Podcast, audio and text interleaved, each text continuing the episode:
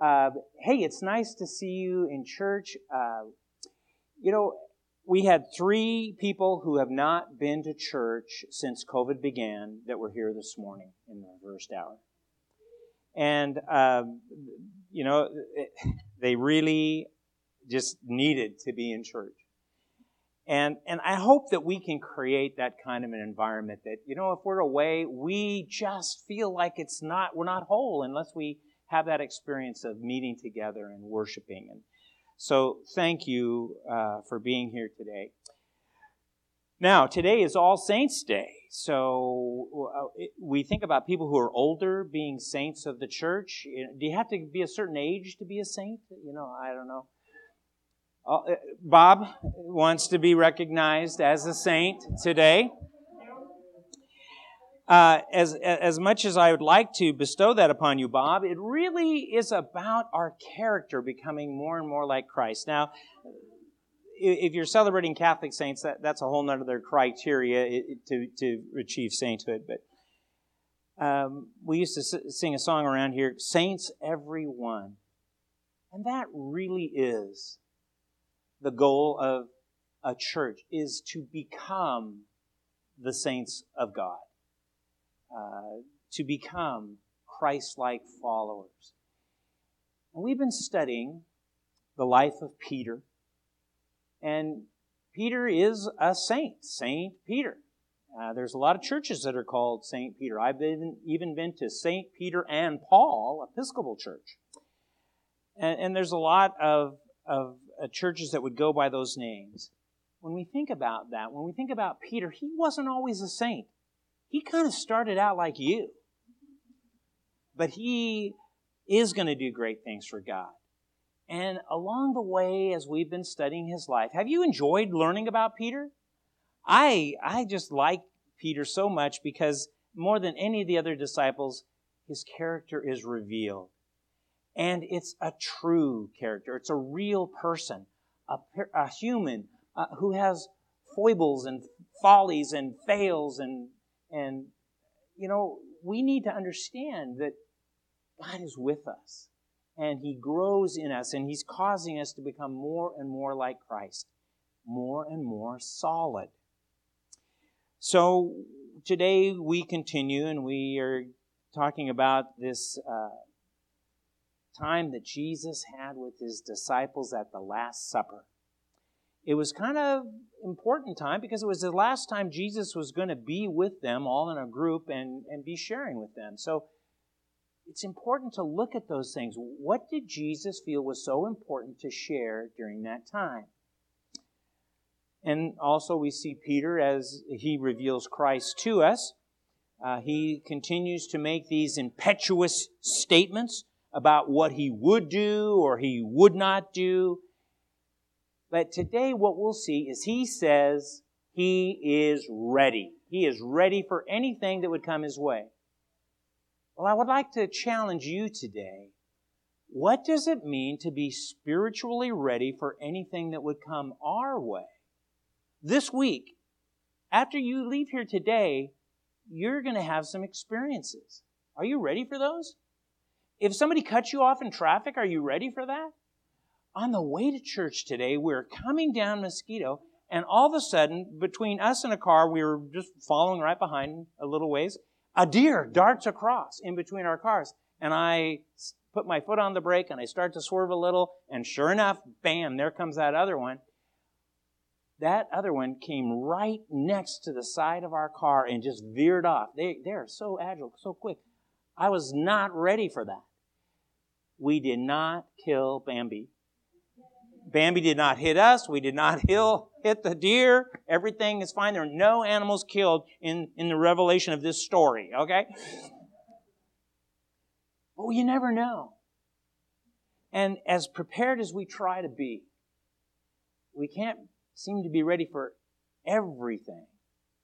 But how will you respond? Are you ready to respond? So let's take a look at um, Peter as he becomes more and more solid from shifting sand to solid rock. This is John chapter 13, verse 33. Dear children, and who's Jesus talking to when he says that? He's talking to his closest followers, the 12, and he calls them his children. He says, I'll be with you only a little longer. As I told the Jewish leaders, you will search for me, but you can't come where I am going. Now, let me just tell you, Peter does not want anybody telling him where he can go or not go. Uh, you know, you, you don't tell Peter you can't come. You know, he's going to be stubborn about it. Jesus goes on, verse 34. So now I'm giving you a new commandment love each other. Just as I have loved you, you should love each other. Your love for one another will prove to the world that you are my disciples. You see, love is the proof of the kingdom of God. It is not going to church. That is not proof of the kingdom of God in you. It's not wearing a cross. Even if you got one of those big honking crosses with a big heavy chain, that's not proof of the kingdom of God.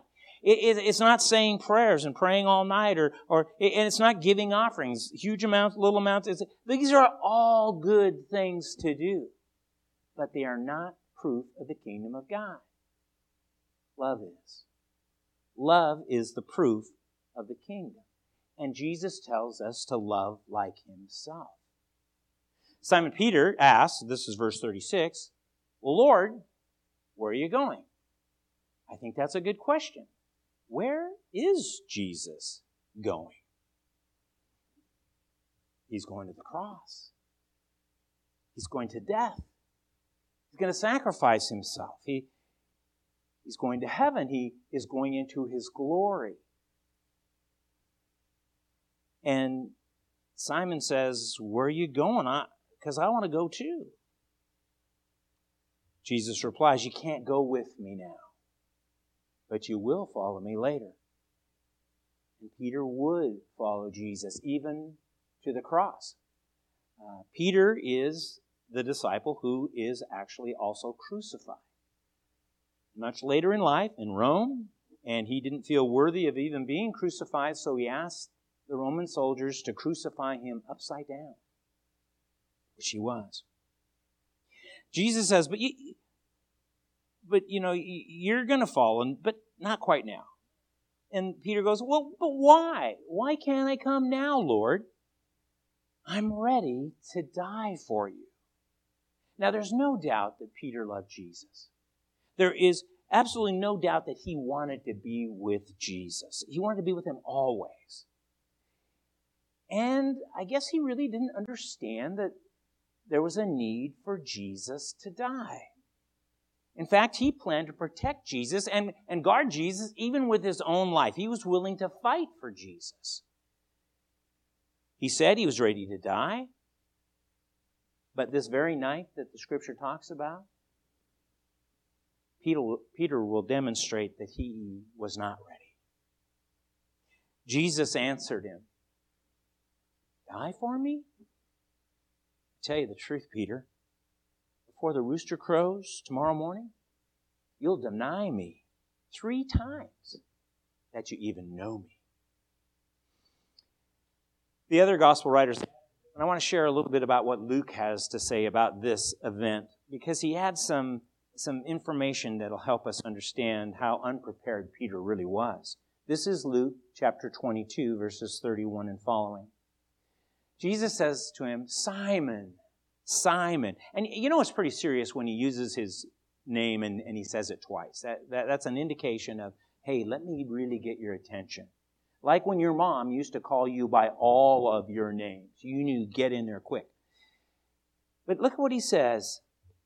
Satan has asked to sift each of you like wheat.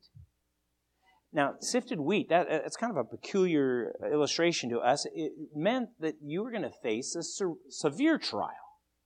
And not only does it say you, I mean, it's not just Peter that, that Satan has in mind to, to undermine.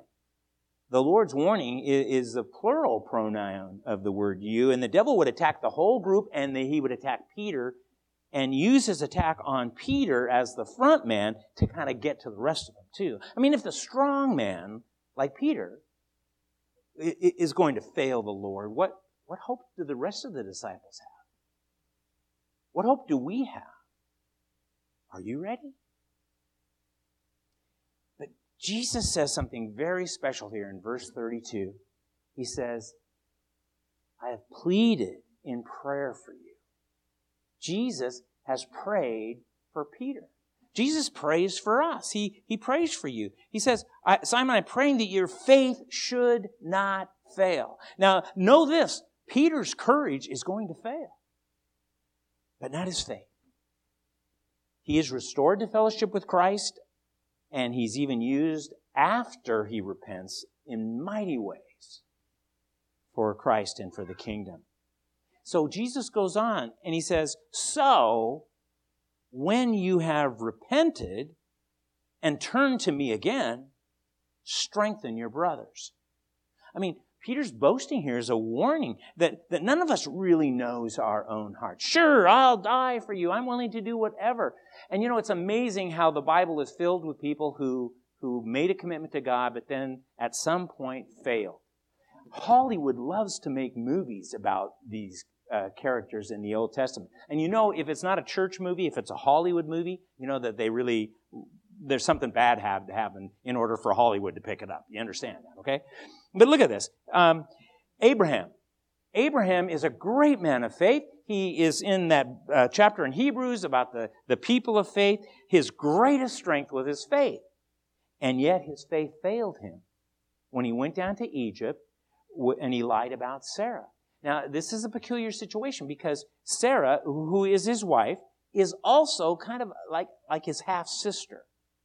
So he goes down there and he says, Now, you're very beautiful, and these guys, they're going to see you and they're going to kill me to get you. So just say you're my sister, which, you know, sort of was, was kind of true. But he relies on a lie to protect himself, a faltering of his faith. You can read about that in Genesis chapter 12. Well, Moses is another one. You know, Moses is such an interesting character because he doesn't want to be a leader. And actually, there's a verse that says that Moses was so humble, he's the most humble person that ever lived. And yet he lost his temper. He lost it. He spoke harshly to the people. He hit the rock. It's a good thing he didn't hit the people. He, he, and he was not allowed to enter the promised land. Here he led the people out of Egypt. He led them wandering through the wilderness for 40 years, which was not necessary, but by their stubbornness, they had to do it. And then, and then Moses did not get to enter the promised kingdom. David is another one now, David's strength was not tested by armies. It was, it was, it was tested by battles, but his faith held. Where was David tested? But by lust for a woman on a roof who should not have been up there taking a bath. Okay, just, just saying. But David is the one. It was David's failure here. And so the Bible speaks about those who are bold and courageous and do great things for God, and yet they still have failures. Just like us. We go to church, I'm going to fully commit, and then we face temptation. And then we get a bad attitude, and maybe some of our behavior is not what, what we think a Christian ought to do. And maybe we say some words that, that we really don't use. So we think about Peter. Let's not judge him too harshly. But look at what he says Lord, I, I'm ready to go to prison with you. I'm, I'm even, even to die for you, with you. I, I'm ready. You know, I can't think of two worse things than prison and death, and especially in those days, because there's going to be uh, torture, there's going to be terrible treatment, and and that's what is ahead for Jesus.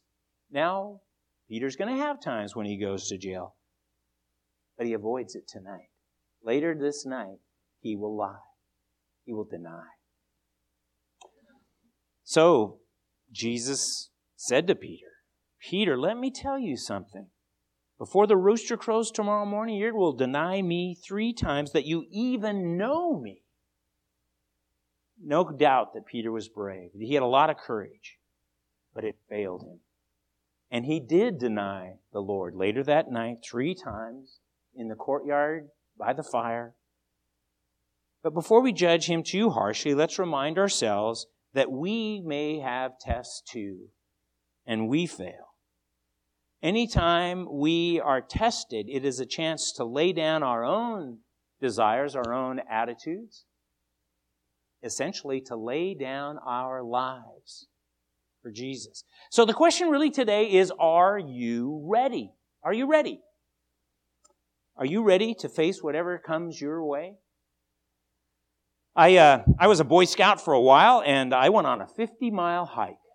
And we had to prepare for this 50 mile hike. We had to be ready. You know what the Boy Scout motto is?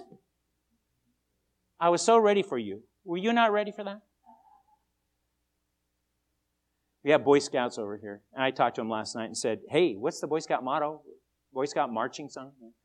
Be prepared. Be ready. So we, I went on this hike, and there is something. You're going for a week, and everything that you need, you're carrying on your back in a backpack. And um, we started out, it was cloudy, it was rainy, it was miserable. We're going over Cascade Pass up north of Lake Chelan in Washington. It always rains up there in the summer and it was dreary, and, and I'm thinking, what am I doing? I am not ready for this. But the next day it turned nice. It was beautiful and sunny on the east side of the Cascades. And uh, we, it was all downhill from there, and so it was much easier hiking. We had a great time, and I got bit by something right by my eye because my whole eye swelled shut. I guess it looked really bad, but there weren't any mirrors around, so I didn't notice it. But, but people tell me, whoa, that looks really bad. And there happened to be some people up there uh, who lived in that area, and, and so I went uh, with one of the scoutmasters to this little cabin, and, and the woman there had some antibiotics. She had, uh, actually, it was penicillin. And I didn't know if I was allergic to penicillin. Well, here, take this. And so I took the penicillin, and man, it just took care of it. But uh, that was kind of a scary. T- I didn't realize how scary a time that was. But and I and I I lived, uh, recovered, everything. I, I'm I'm still doing okay with that. So evidently there was some kind of a thing that I, but I wasn't ready for that. I wasn't prepared for that. You know, you, you try to be prepared for everything, but are you?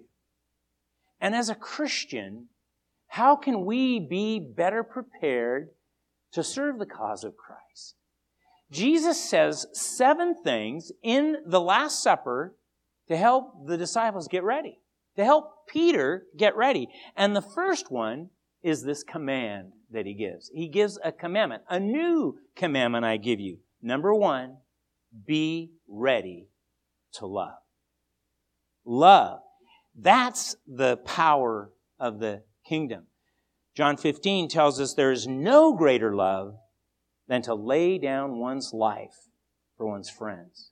Jesus said, A new command I give you love one another, love each other. And you know, it's so interesting. That's a commandment to love. Can you be commanded to love someone? I guess you can. It says so in the scriptures. So, yes, we are commanded to love. But this is not human love. This is not the eros type of physical love. This is not phileo, the kind of family love. This is agape love. This is, this is love humans are not capable of doing without the power of the Holy Spirit in our lives. That kind of love only comes from God. And so it is commanded for you as Christians to love like that, to love like Jesus. Lay down your life. Give yourself, uh, your, selfish ways away so that you can really love. It's, we are commanded to do this. Luke uh, 6 27 tells us, But to you who are willing to listen, I say, love your enemies. Do good to those who hate you. So it, this is not just a command to love those who are lovable. This is to love those who are not. Very difficult. But it's commanded by God. We can, we must be able to love that way. And the Holy Spirit is what gives us the ability to do that. So be ready to love. Love your enemies. Love each other. Love like Jesus. Love. Number two is Jesus says, be ready to die. Be ready to lay down your life for each other. Philippians 1 tells us, For to me, living means living for Christ, and dying is even better. I have not liked this verse of Scripture. It, it, it seems, wait a second, I, I don't want to die. I don't think we do. But we're talking here about living as if you're willing to die. Not very many of us are asked to lay down our lives physically. But we are asked to lay down our lives in other ways. But I want to remind you of something. I, I, I, know I've told you this before, but did you know that in the last hundred years, more people have physically died as martyrs in the cause of Christ than in the previous 1900 years before that? Do you realize the numbers of people who have been persecuted and killed in the, in the last century is vast? Now, not in our country so much. How are we asked to lay down our lives? How are we asked to stand and be bold for Christ? That's number three. Be ready to stand. Be ready to hold up to the cause of Christ. 1 Corinthians 16 says, Be on guard, stand firm in the faith, be courageous, be strong. Uh, as you look this up, as you look at the armor of God, put on the armor of God, that's all about being ready for battle. Put on that helmet, have faith, have strength, make sure the word of God is with you. And, and all those things are meant for you as a Christian to be ready for what the world and what Satan might throw your way. Look at, here's what Peter wrote later on in, in 1 Peter 5 8. Stay alert. Watch out for your enemy, the devil. He prowls like a roaring lion looking for someone to devour. Stand firm against him and be strong in your faith. Remember, that your Christian brothers and sisters all over the world are going through the same kind of suffering you are. So be ready to stand. Be ready to love, be ready to die, but be ready to stand. To stand up. And number four, Jesus says, be ready to follow. You say you're going to follow me? Well, be ready to follow. Luke 6:22 says, "What blessing awaits you when people hate you and exclude you?" Wait a second, that doesn't sound like a blessing somebody hates you and, and excludes you, mocks you, curses you, that doesn't sound like a blessing. Even when they curse you as evil, oh, here's the blessing. It's because you follow the Son of Man. If, if you're cursed just for being yourself, that's on you. But if you're following Jesus, that's, that, that's going to be back on them. We are to follow, regardless of what other people might do, regardless of, of who goes with us or who stands up against us. So be ready to love, be ready to die, be ready to stand, and be ready to follow. Because you know that there's going to be a moment when, number five, you're going to face the truth. So be ready when you have to face the truth. 2 Corinthians 13 8 says, for we cannot oppose the truth, but must always stand for the truth. We are glad to seem weak if it helps show that you are actually strong. We pray that you will become mature. Now, let me tell you what happens in our lives as Christians. We become a Christian, and all of a sudden, we're just flooded with all kinds of information about what Christians do. What happens when we're early in our faith is we read something in the Bible, we go to a Bible study, we hear it in church. We hear a truth and we go, oh, that's great. I am going to do everything I can and I'm going to allow God to put that truth into practice in my life. That's what we do when we're young Christians. We, we don't know any better than to obey. We hear the truth and we put it into practice. Trust and obey. There's no other way. But after a while, we get to this place and it gets a little harder. We face a truth that's a little more difficult to put into practice, and we need help. We need other Christians to practice it. We need to, to, to meet together to practice it. We, We need the Holy Spirit to practice some truth. And that's a real danger for Christians. Because if we say, well, later, uh, I, I want to do that, but I just can't do that right now. I want you to know as long as you're a Christian, you're going to be receiving new truth. Now, God's good. He's not going to give you any truth that's too hard for you and He to, to handle together in your life. But let me tell you, you are going to face new and more challenging truth. The, the question is, are you going to obey it?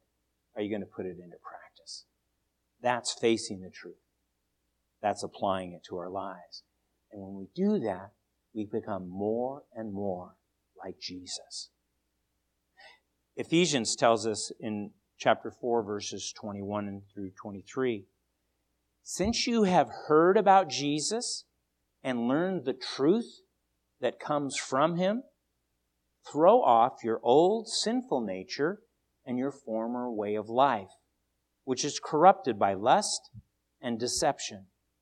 Instead, let the Spirit renew your thoughts and your attitudes. Let me tell you another thing here. The, the longer we're Christians, the longer I'm a Christian, my actions are getting more and more controlled. They're controlled, well, there's some actions I don't do because I'm a pastor and the pastor shouldn't do those things. You know, whether I want to do them or not, I just don't do them. Okay? Uh, so, some people have asked me things and I say, no, I, I don't do that because I'm a Christian. So it's easier to get our actions kind of under control at some point. You know what's hard? Is our thoughts and our attitudes. Because even we as Christians can have these private thoughts. Oh, did I say that out loud? Big mistake. but our attitudes. As we get control of our actions, we get this attitude of self righteousness. Watch out, because there's going to be some truth that's going to come along and slam you right in the attitude. And you need an adjustment. And, and God will give you the strength and He'll give you the, the teaching and, the, and He'll bring people around you as a matter of fact, I love it when I have a bad attitude and so many people come right in my way to bring out that attitude. What are you doing, God? Well, I'm trying to rough off some, or smooth off some rough places in your life. So, anytime you face any kind of difficulty like that, just consider it all joy because God's doing a work on you. Yay! What a beautiful place to say amen. Number six, this gets a little personal now because it's to be ready to repent. Jesus said to Peter, Now, you're going to mess up, but you're going to come back. And when you do, when you've repented, you're going to be used mightily. And, and I want you to, to repent and, and come back. And look at 2 Corinthians 7, 8, and 9.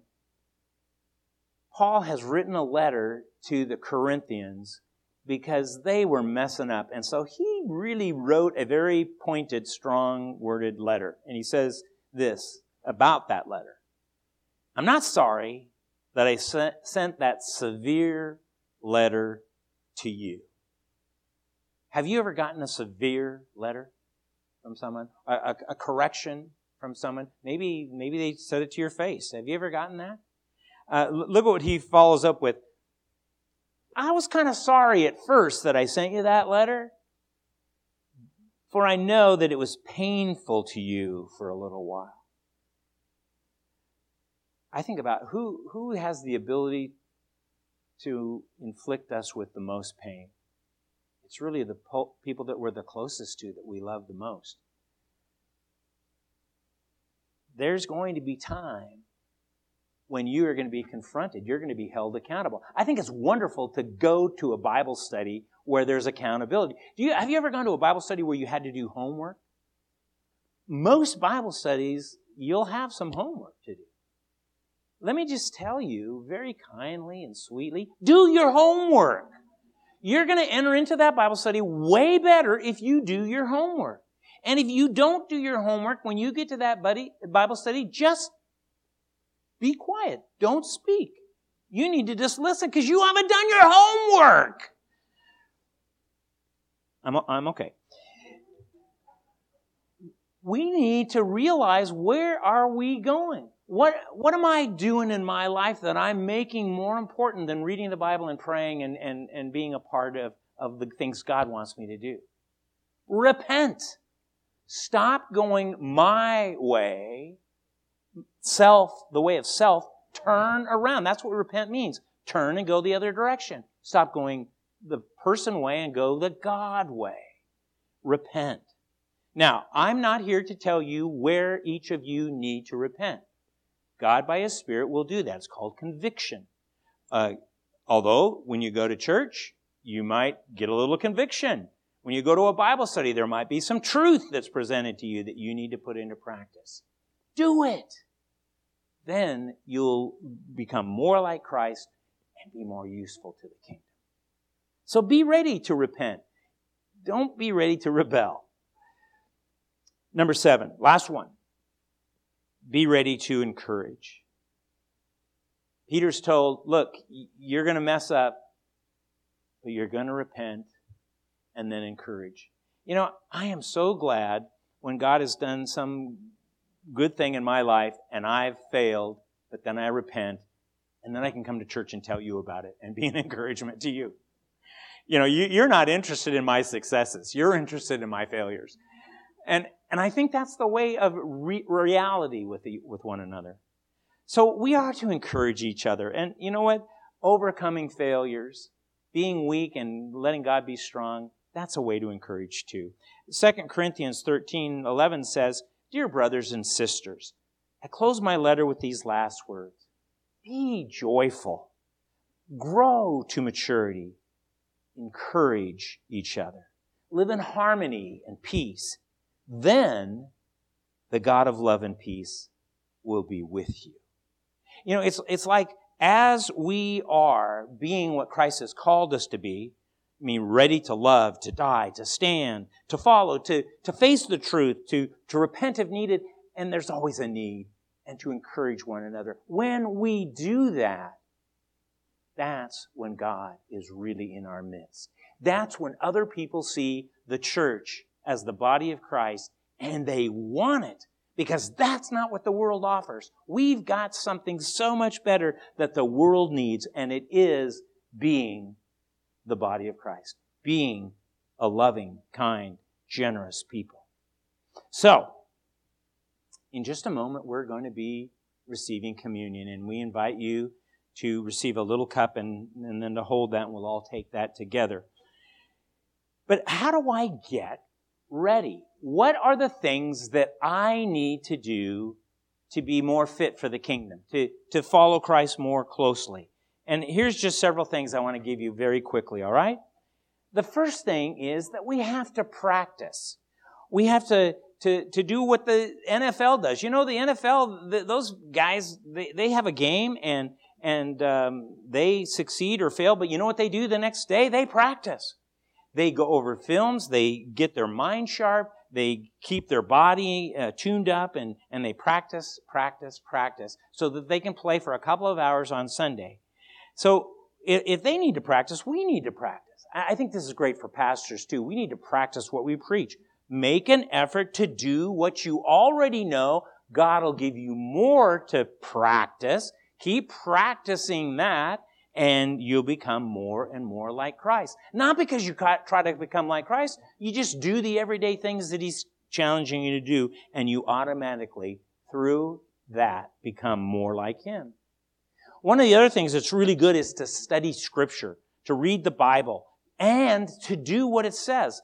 I like this. Whenever I read a passage, there's usually something in there, and so I want to ask myself, God, what are you trying to say to me? What do I need from this passage to, to hear and to put into practice in my life? The next thing is, how do I get ready? I pray. Some things you just have to pray. And not just tell God what you need, but listen to what God would have you do, what He tells you to do. If you're going into an encounter, I, I, I can't tell you how many times this has happened. Um, maybe there's been a, uh, a difficulty in relationships with somebody and somebody's coming in to see me or I'm going to see someone and And if I pray, Lord, help me, give me wisdom in this situation. And I, I'm amazed at how they'll come in and there's no problem at all because God's already dealt with it. What a crazy thing. I wish that happened all the time because it doesn't. But if I pray, and then I'm more ready to face whatever God would have me face. And if you don't pray, you may not be ready. The next one, I'm using this one phrase all encompassing for a lot of different things that we do as Christians. And, and it's the phrase attend church. That doesn't mean just come on Sunday morning for an hour. What that really means is get into the life of the body of Christ. Be faithful in participating. Uh, be in a small group where you're held accountable and where you can be real and, and you can share uh, your failings and your and your successes and, and there's rejoicing and, and celebration in all of that and encouragement in all that. So attend church means to really be a part, be a part of a ministry where you're sharing in, in doing something for the kingdom of God. Attend church. There is something even in just coming and, and sharing this. Uh, I was amazed at these who were able to be in church this morning for the first time in many, many months and they said, I needed to be here. You know, that's the sense that I want us to have. Um, you know, uh, some people will say, Oh, Pastor, I've really missed being in church. And, you know, some people tell me they're watching online, and I think that's great. Blessings to all of you who are watching online, and, and you, you don't get to be able to be here and be a part of it, but God bless you in all of that. it, it, it is not in in just being with each other. It's being with Jesus. And somehow when we all meet together, He is here. The next thing, how do we get ready? We need to forgive. If, you got something you're holding against someone, you need to forgive that. If you, if somebody comes to mind right now, you just need to say, Lord, help me forgive them. I don't forgive them, but I do forgive them. But Lord, help me because I don't forgive them. You know, it's, it, it's a thing you must forgive, even when you don't feel like it. And something happens when God enters into that. So practice forgiveness. And especially if there's someone who doesn't deserve it. And if they don't even ask for it and, and, they, and they've hurt you and you can grant forgiveness anyway. There is power in forgiveness. And then one more thing that I can do to really get ready to follow God and that is to minister. There is something that happens when we do something for others, not for what we get out of it, but just for the benefit of others, when we minister. As a Christian, automatically, as you've been a Christian for a while, there is going to be this overwhelming, developing growth within you that is going to require you to minister because it's not going to go away. You're going to want to do something for God you're going to find a way to minister. And the Holy Spirit builds that in us. When that happens, do it. Find a way to do something for Jesus. Minister to someone. It, it could be somebody who's needy. Not hard to find people who are needy. Uh, try not to judge them, forgive them, and minister to them. Uh, find someone. You know, I would just challenge you during this month of November to do something in a, in a ministry way and, and just out of thanks to God, find somebody and do something nice for them. And if they say thank you, great. Um, it was interesting because uh, actually Steve Reese told me a little story. Uh, Colette and I went trick or treating last night. Um, and we did reverse trick or treating. We got to go to a few people's houses. And, and when we were there, um, we said trick or treat, and you know what? Some people didn't want to open the door. Uh, it was dark. Their their house looked all dark. I went anyway because you know that's that's who I am. And and so I'm knocking on the door. And usually, if Colette went to the door with me, she'd say, "It's Pastor Steve. It's okay to open the door," because they weren't going to open the door. But I'm doing the trick or treat kind of a way as who could be out here? Who's come to get you? Look out! You know. So anyway. Um, we, we, woke some people up at, at six o'clock and got them to come to the door. and we gave them a little package of M&Ms and it was, it was great. And, and they were glad to take that. They most of them invited us in, and we said, "No, no, we got to keep going because it was it was getting dark." and um, and so so we went on. But Steve told me this uh, thing. Steve, is it okay if I, what can you say now? Um, he was at he was a camp counselor one time, and as as the kids came in for chapel, they were all given a piece of candy, and and then they were told either to sit on one side or the other side. And, and Steve's telling me this last, last night because I went over and gave candy out, and and um, and I noticed some people said thank you. I, I, didn't really notice if people were saying thank you or not, but but I did notice that uh, somebody said, "Now, what do you say to Pastor Steve?" Uh, oh, thank you. You know, and, and we have to learn this, right? But in an attitude of gratitude, if you can do that. Steve told me the rest of this story.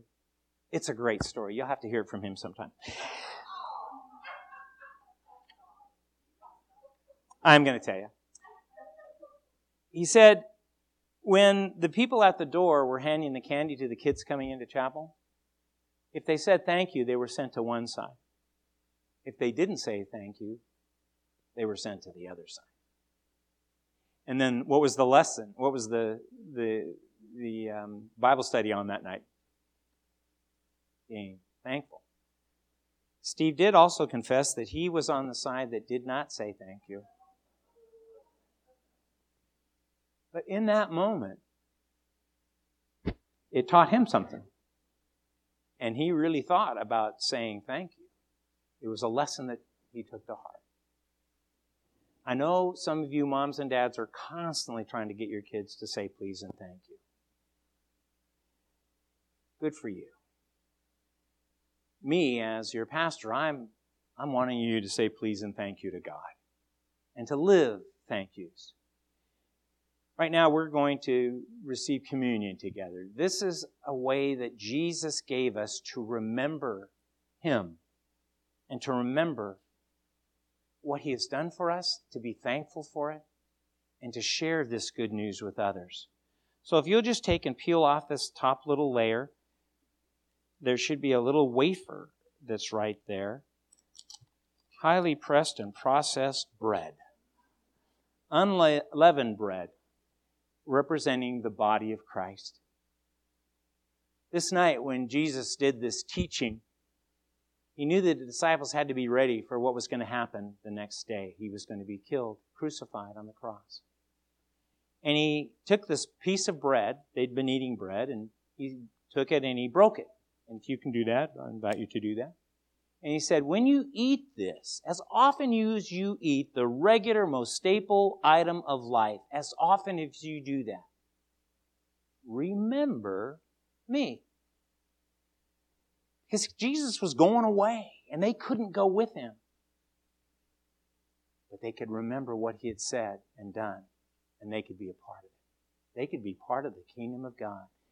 And so as you take the bread, may all of this enter into you as well. Eat the bread.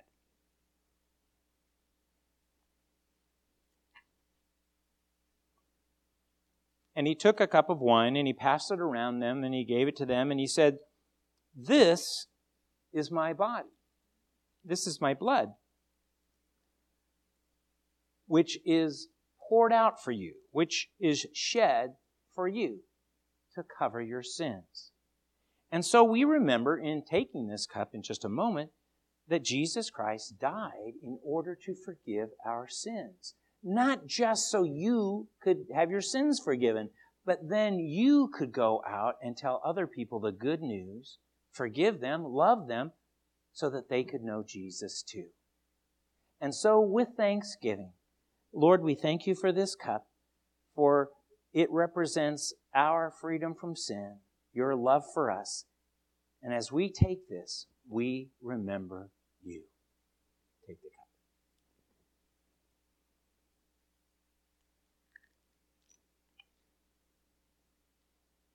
Communion.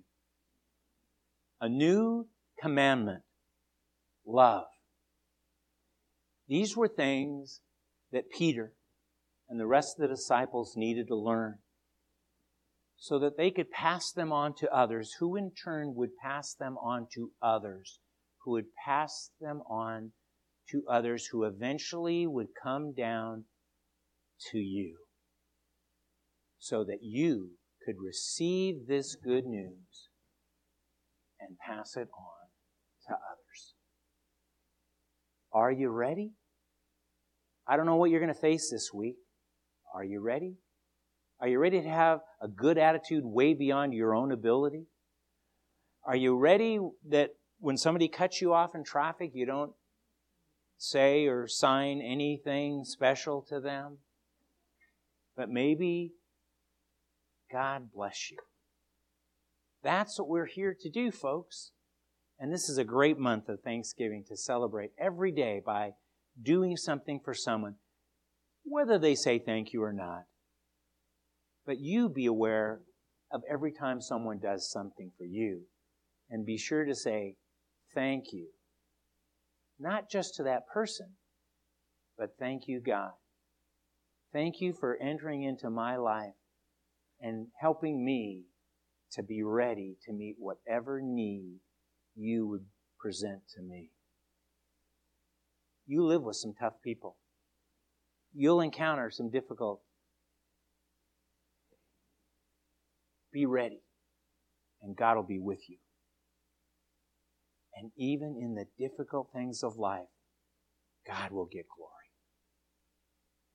God bless you. You're dismissed.